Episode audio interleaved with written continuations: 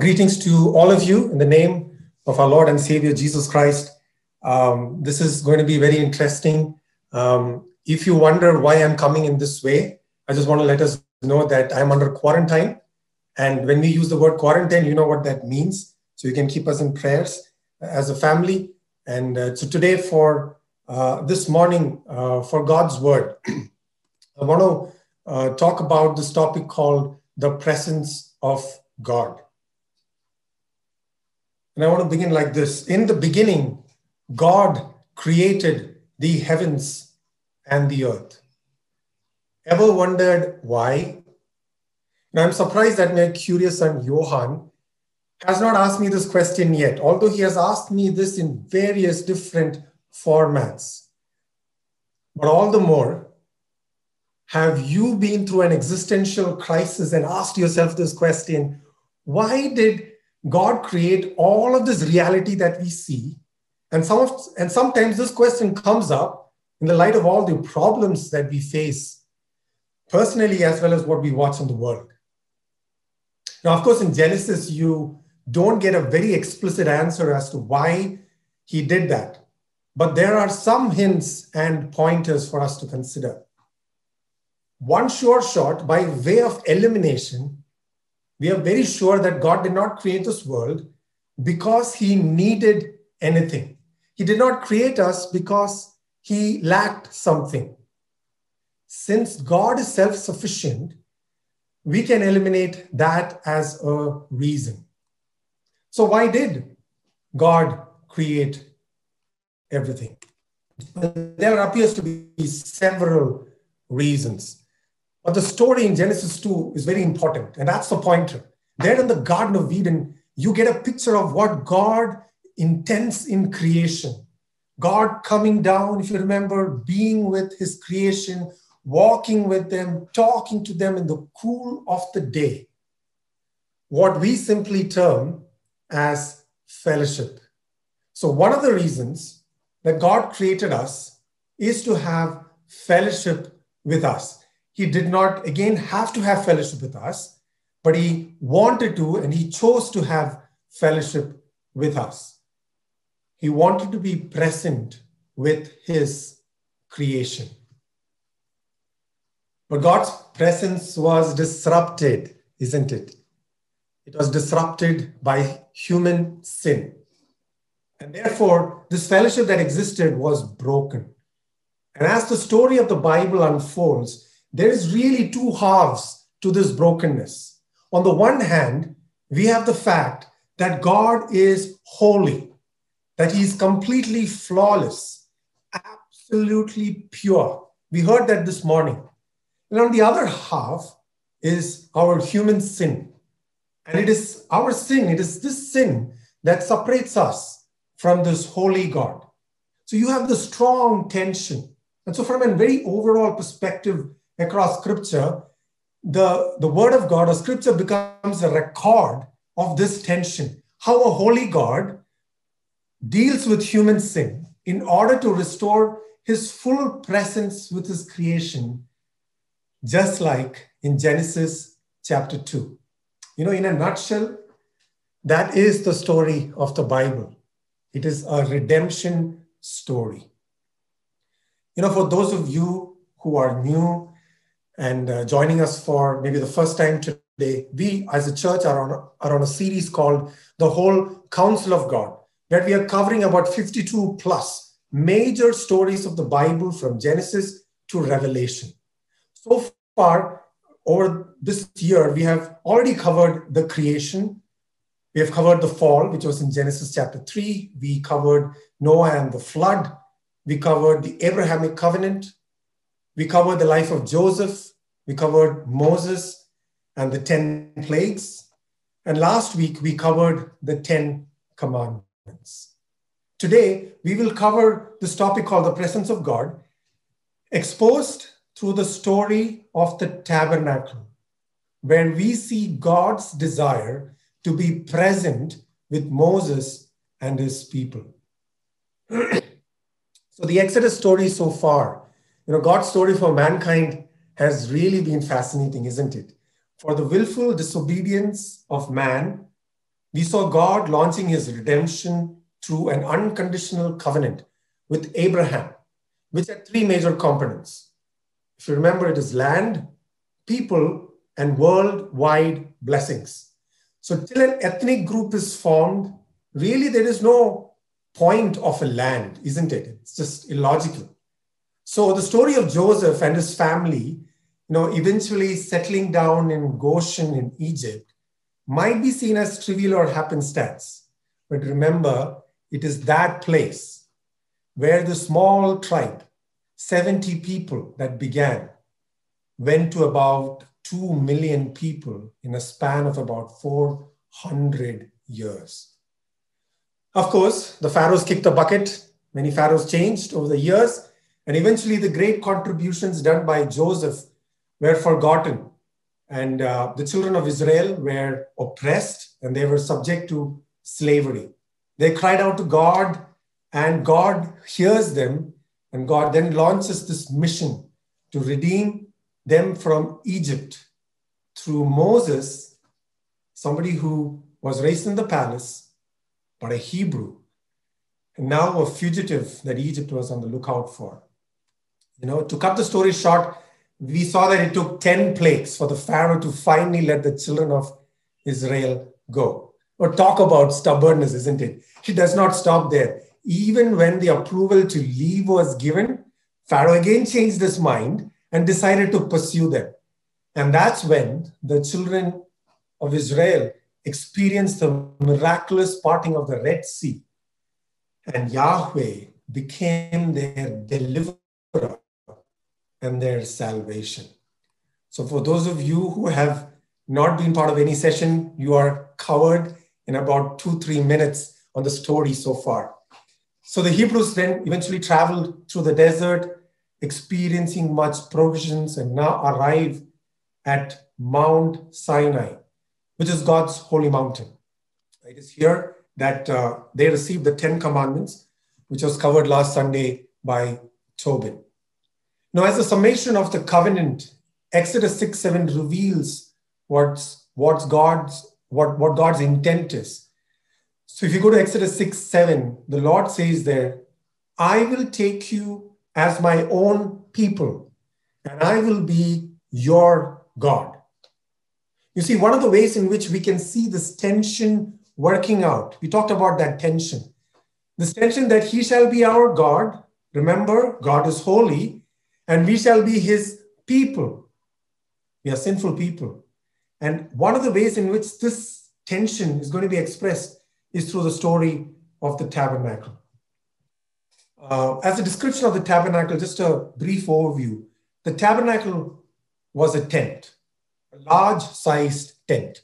The tabernacle was the place where the presence of God or the holy God could dwell even in the midst of his covenantal yet sinful people. It's the place where God could be present to maintain his holiness even in the midst of sinful people. So we can pick the story in Exodus chapter 25 as Moses goes up to Mount Sinai, where he's gone to get the instructions for the tabernacle and all the things that go in it. Exodus chapter 25, verses 1 and 2. The Lord said to Moses, Tell the Israelites to bring me an offering. You are to receive the offering for me from each man whose heart prompts him to give. Translation The Israelites were asked for a free will offering, and God spells out the kind of contribution that is required. Contributions like gold, silver, bronze, scarlet yarn, um, acacia wood, olive oil, etc. And there's a big list mentioned in verses 3 to 7 of the same chap- chapter. And after he mentions this list, in verse 8, God says, Then have them make me a sanctuary, and I will dwell among them. We're not going to get into the details of the tabernacle, as the tabernacle is a big subject in itself. It has so many symbolisms with Jesus Christ. And so, in this context, and for our passage today, our sermon today, the thing, the key thing to remember is that it is through this portable tabernacle that God camped along with the Israelites in their journey to the promised land. So Moses is now up at Mount Sinai. He's getting the plans for the tabernacle, the ark of the covenant, the table, the lampstand, all the different parts that go uh, that are part of it. And meanwhile, back at the camp, there is a party going on, isn't there? We are now in uh, coming down to Exodus chapter 32, where Moses is gone for at least 40 days. And the Israelites say and ask, Where is Moses? In fact, they say, Where is this fellow who brought us out of Egypt? We don't know what has happened to him. So they go to Aaron and they tell him, Here's some gold, make us an idol. We will worship that idol. And so they end up making this golden calf and they have this big celebration or revelry party. Of course, Moses did not know about that because he was talking to God in Mount Sinai, and God, in his omniscience, knows what's happening in the valley. And God is not at all happy. He interrupts and he tells Moses what's going on. Moses comes down and he's appalled with what he sees. And all that has to happen. He has to punish the people. In a sense, it is the other side, side to Exodus chapter 19, verse 5, where if you obey my voice, God says, you will be my treasured possession. But if you don't obey my voice, then there is going to be punishment.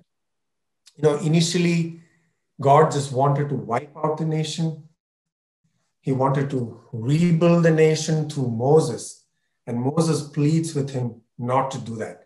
Eventually, the sons of Levi, um, who are on God's side, come and they go to the children of Israel and strike down 3,000 people as the initial punishment for their sins.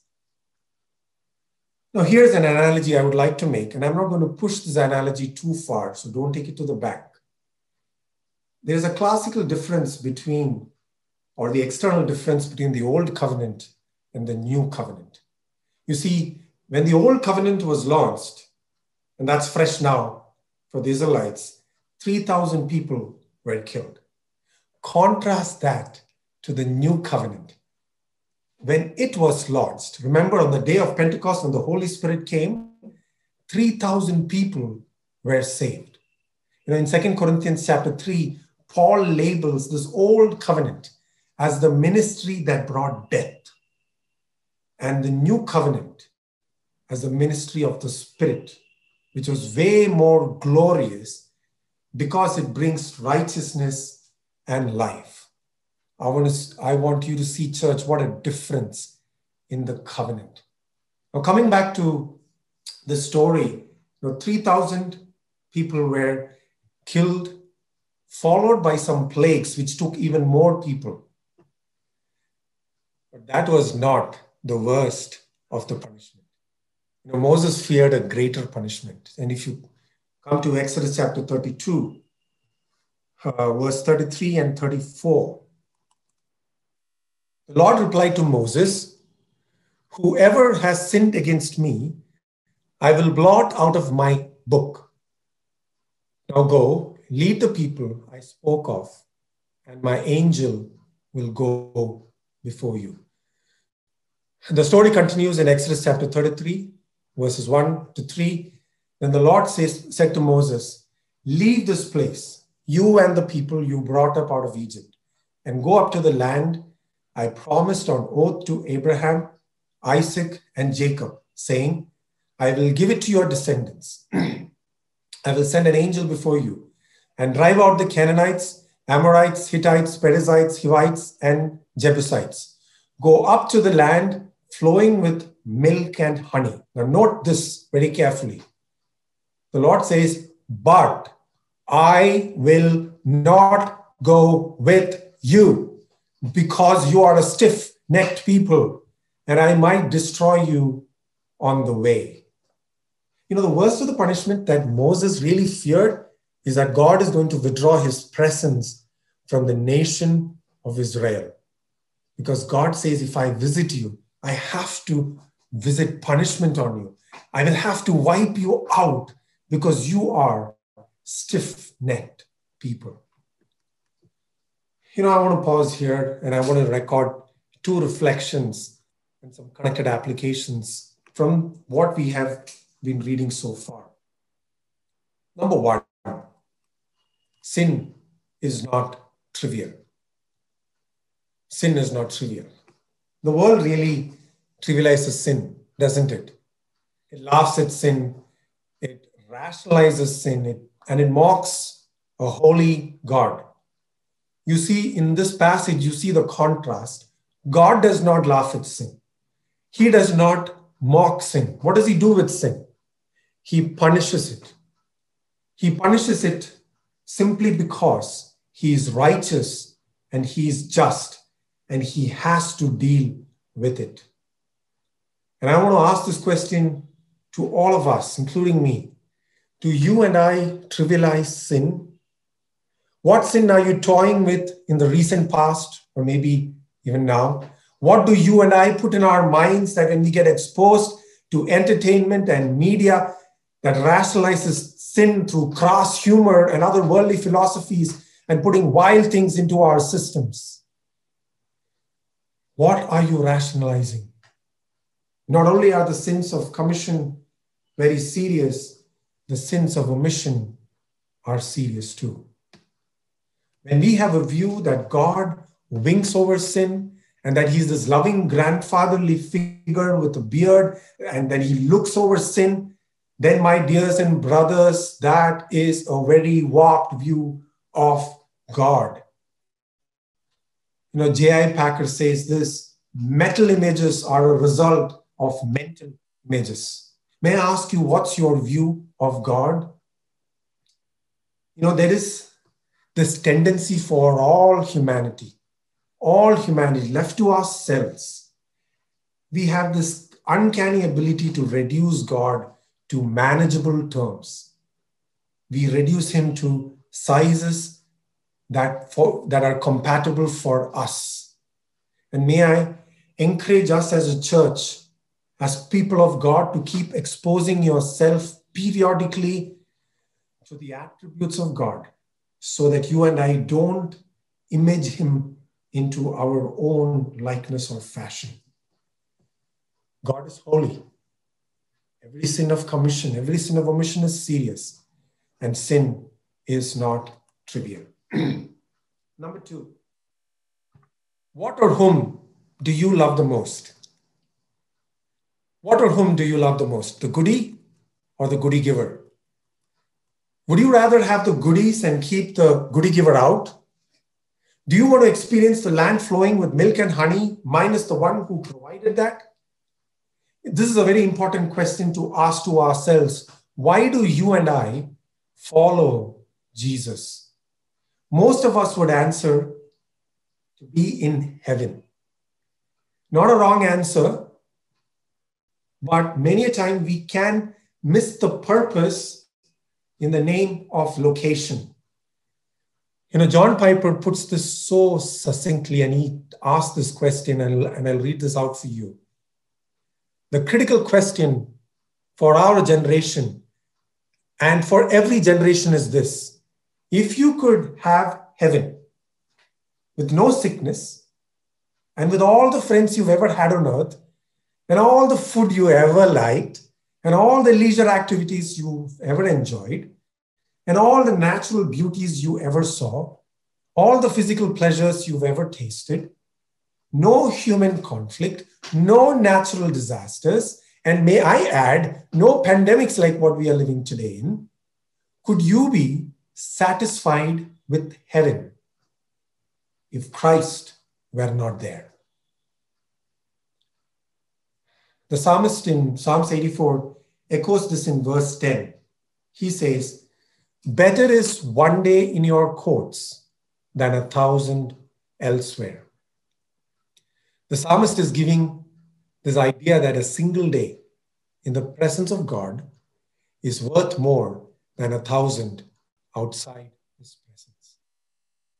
Examine, my dear brothers and sisters, where you spend your maximum time, energy, and resources the most. I guarantee you that's where your treasure is. That's where your heart is. You know, like the Israelites, do you have golden calves in the form of career, spouse, family, ministry, comfort, approval, all those idols that we have been speaking about as a church? It's a reflection of what you desire and love the most. What or whom do you love the most? Moving on,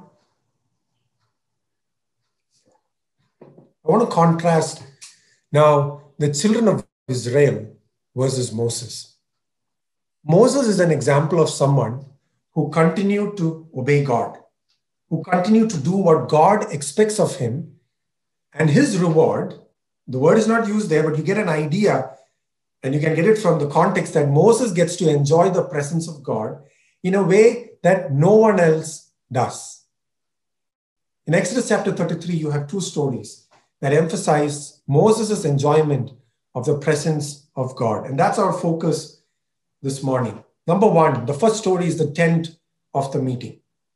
Uh, this was a temporary tent where Moses would frequently, uh, he would go out of the area where the Israelites camped and he would meet with God in this tent, uh, which, was a dis- which was some distance away. Uh, God's presence would come down um, and the people would see it from their tents and they would worship. And uh, that was when Moses and God got to talk to each other.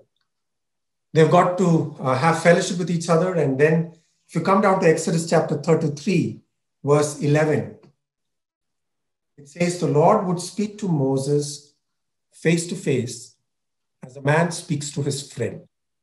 And in 34, if you read on, you can get this idea that when Moses left the tent of the meeting, his face shone so much that he had to put a veil over it.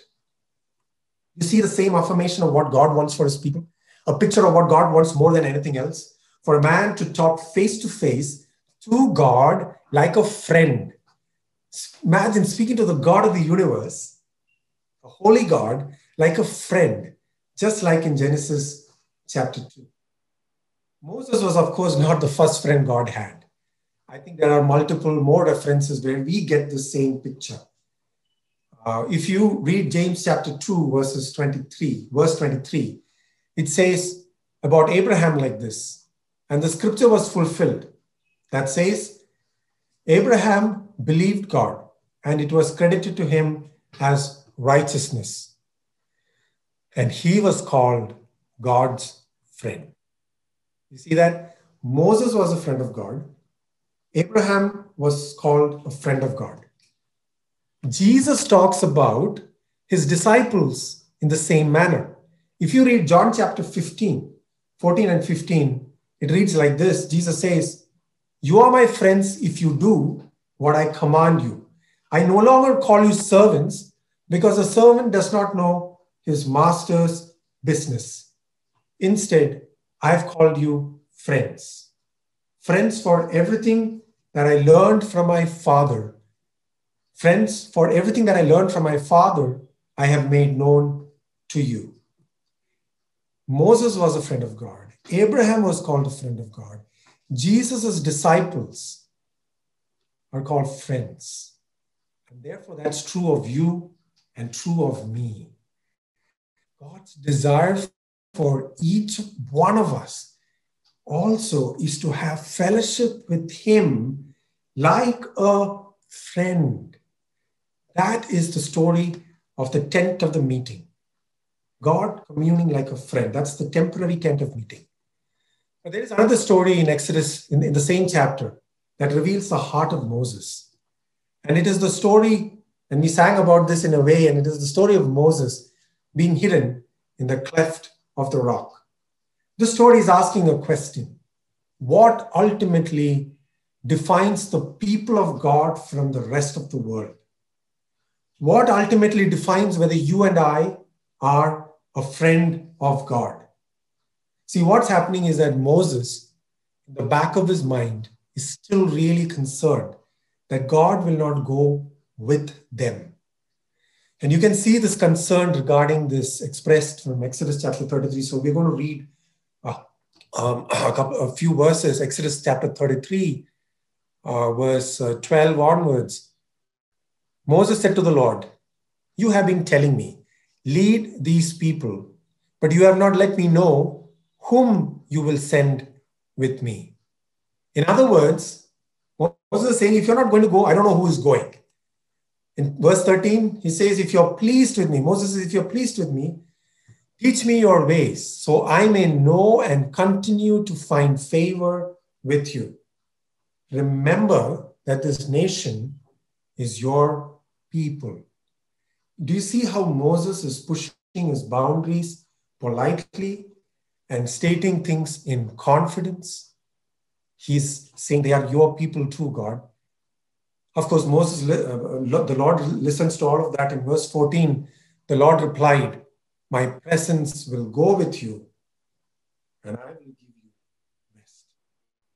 So we see that God comes to Moses, that his presence will stay. But Moses does not stop there. And I want us to watch this, this, this, this, this kind of continuing trend. He, does, he wants to continue to emphasize to God that it is important that his presence stays with them. So he continues the discussion in verse 15, where then Moses said to him, the Lord, if your presence does not go with us, do not send us up from here. You see that reflection? He's saying, if you don't, if, if you're not going to go with us, I don't want to go to Canaan. I don't want to go to the promised land. I would rather be in your presence than in a land flowing with milk and honey minus your presence. And so you can see this push in 16 and 17 in the, in the same chapter. Moses says, How will anyone know that you are pleased with me and with your people unless you go with us? What else will distinguish me and your people, sorry, from all the other people on the face of the earth? And the Lord said to Moses, I will do the very thing you asked because I am pleased with you and I know you by name. Here is a reflection question that we need to think about as children of God. What differentiates you and I from others? You know, contrast these two sets of examples. Exhibit A, the children of Israel. Exhibit B, Moses. You know, the Jews had all the kind of religious traditions. They are identified or marked so many, by so many laws that they follow. The Jews have all of these laws and traditions from scripture that define who they are. Don't get me wrong, Moses too had the laws and traditions. He had the religious rituals to go through. But that was not which was most important to Moses. Moses knew what was very important. That what would separate out the people of God from all the others was not something external, it was something internal. It was the very presence of God. And you can sense that Moses' hunger is not about more laws. He wanted to know Yahweh more. And I was just thinking, what else does Moses need to see? I mean, this guy has seen the burning bush, the plagues, the parting of the Red Sea, the provisions of water from the rock. We read today the manna, we, the quails, the tent of meeting, the dense clouds that descended on the mountains, the thunder, the lightning, the, all the fireworks. And I'm wondering, what else is there to experience further about God. Do you see that? Do you see that Moses is not satisfied? He wants to know God more, even though he's exposed much to God so far. And you can see, if you read in verse 18 to 23, it reads like this Then Moses said, Now show me your glory. Show me your glory. And the Lord said, I will cause all my goodness to pass in front of you, and I will proclaim my name, the Lord, in your presence. I will have mercy on whom I will have mercy, and I'll have compassion on, on whom I will have compassion. But he said, You cannot see my face, for no one may see me and live. And the Lord said, There is a place near me where you may stand on a rock, and I'll cover you with my hand until I have passed by.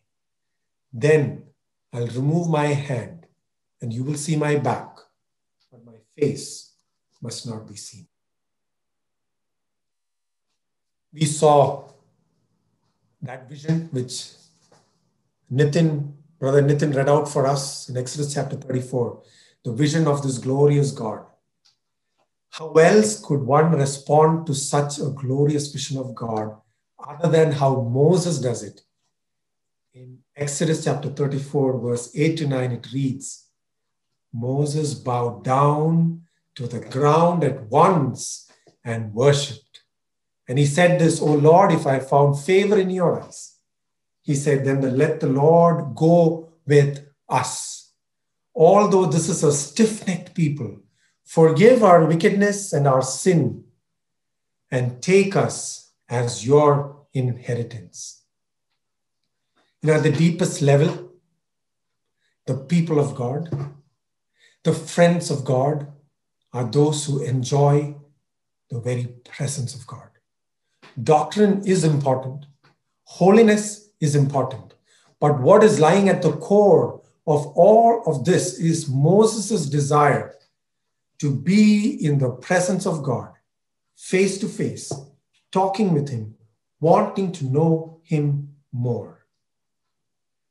Paul says the same thing in different words in 2 Corinthians 3:18 and he says and we all with unveiled faces reflecting the glory of the Lord are being transformed into the same image from one degree of glory to another, which is from the Lord who is the Spirit. You hear it over and over again. In Romans 8, that we are defined as people in whom the Spirit of God or the Spirit of Christ the Holy Spirit dwells. We should be defined as people of God in whom the presence of God or the Spirit of God dwells. My dear brothers and sisters, don't ever miss the order. The order is important. It is always internal that produces external change. Christ is the primary goal, goal, and transformation is the result. It's a net effect of what's going on inside. In the beginning, God created the heavens and the earth. Why? He created them to be present with His creation and to have fellowship with us as friends. But because He is holy and we are sinful, something special had to happen to reduce that gap. And that's something special for Moses was the temporary tent of meeting. That's something special for the children of Israel in the desert was the tabernacle. That was the place where God's holy presence could dwell even in the midst of sinful people. For you and me, uh, that's something special, is the person of Jesus Christ, whom we celebrated and worshiped this morning together. In John 1:14 it says, "The word became flesh." That is, Jesus became flesh and dwelt or tabernacled among us. That Jesus was the tabernacle, that he was the very presence of God in our midst. You know, someday you and I, who are disciples of Jesus Christ, will also be able to see him face to face, to walk hand in hand, and to, do- and to talk directly with him. Someday, you'll be able to enjoy his presence in an unmediated way. And I trust that we are all looking forward to that. And while we are here on this, on this earth, the journey will be to continue to know him more and more. May I plead with you, never be satisfied.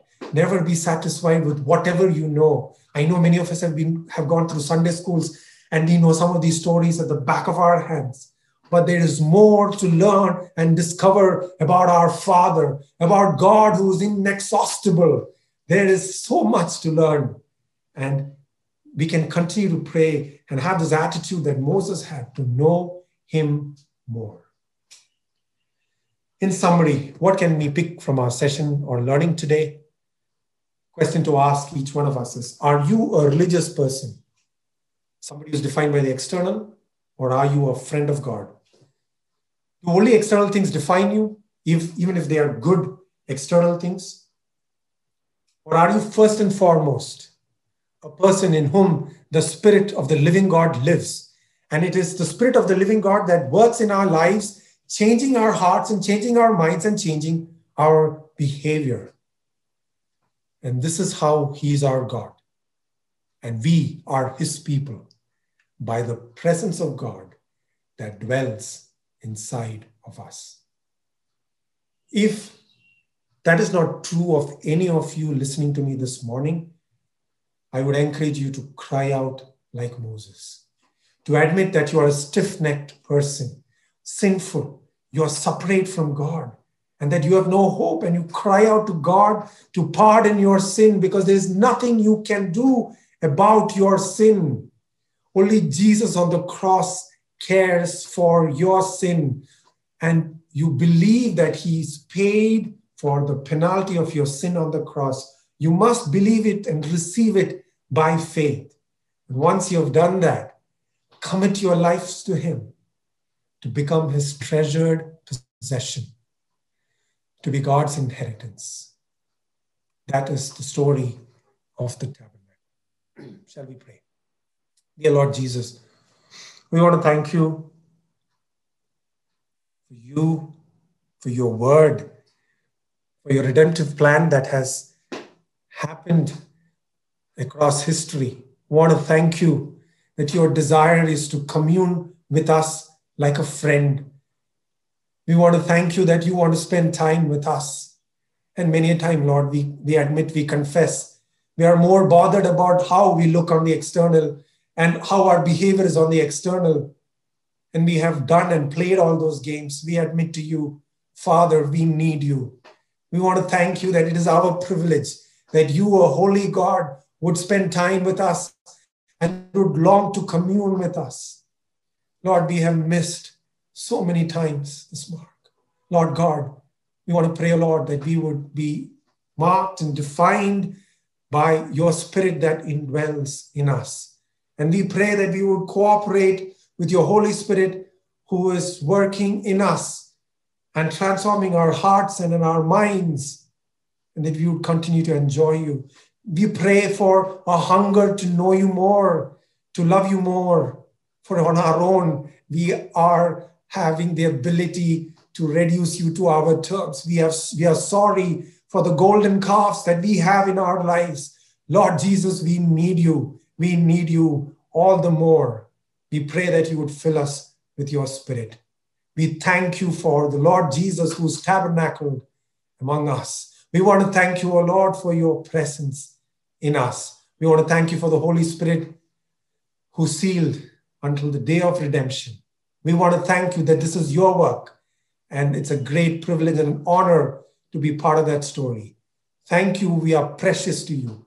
We are your treasured possession. Continue to lead us and guide us, for we ask all of these things in Jesus Christ's name. Amen. Amen.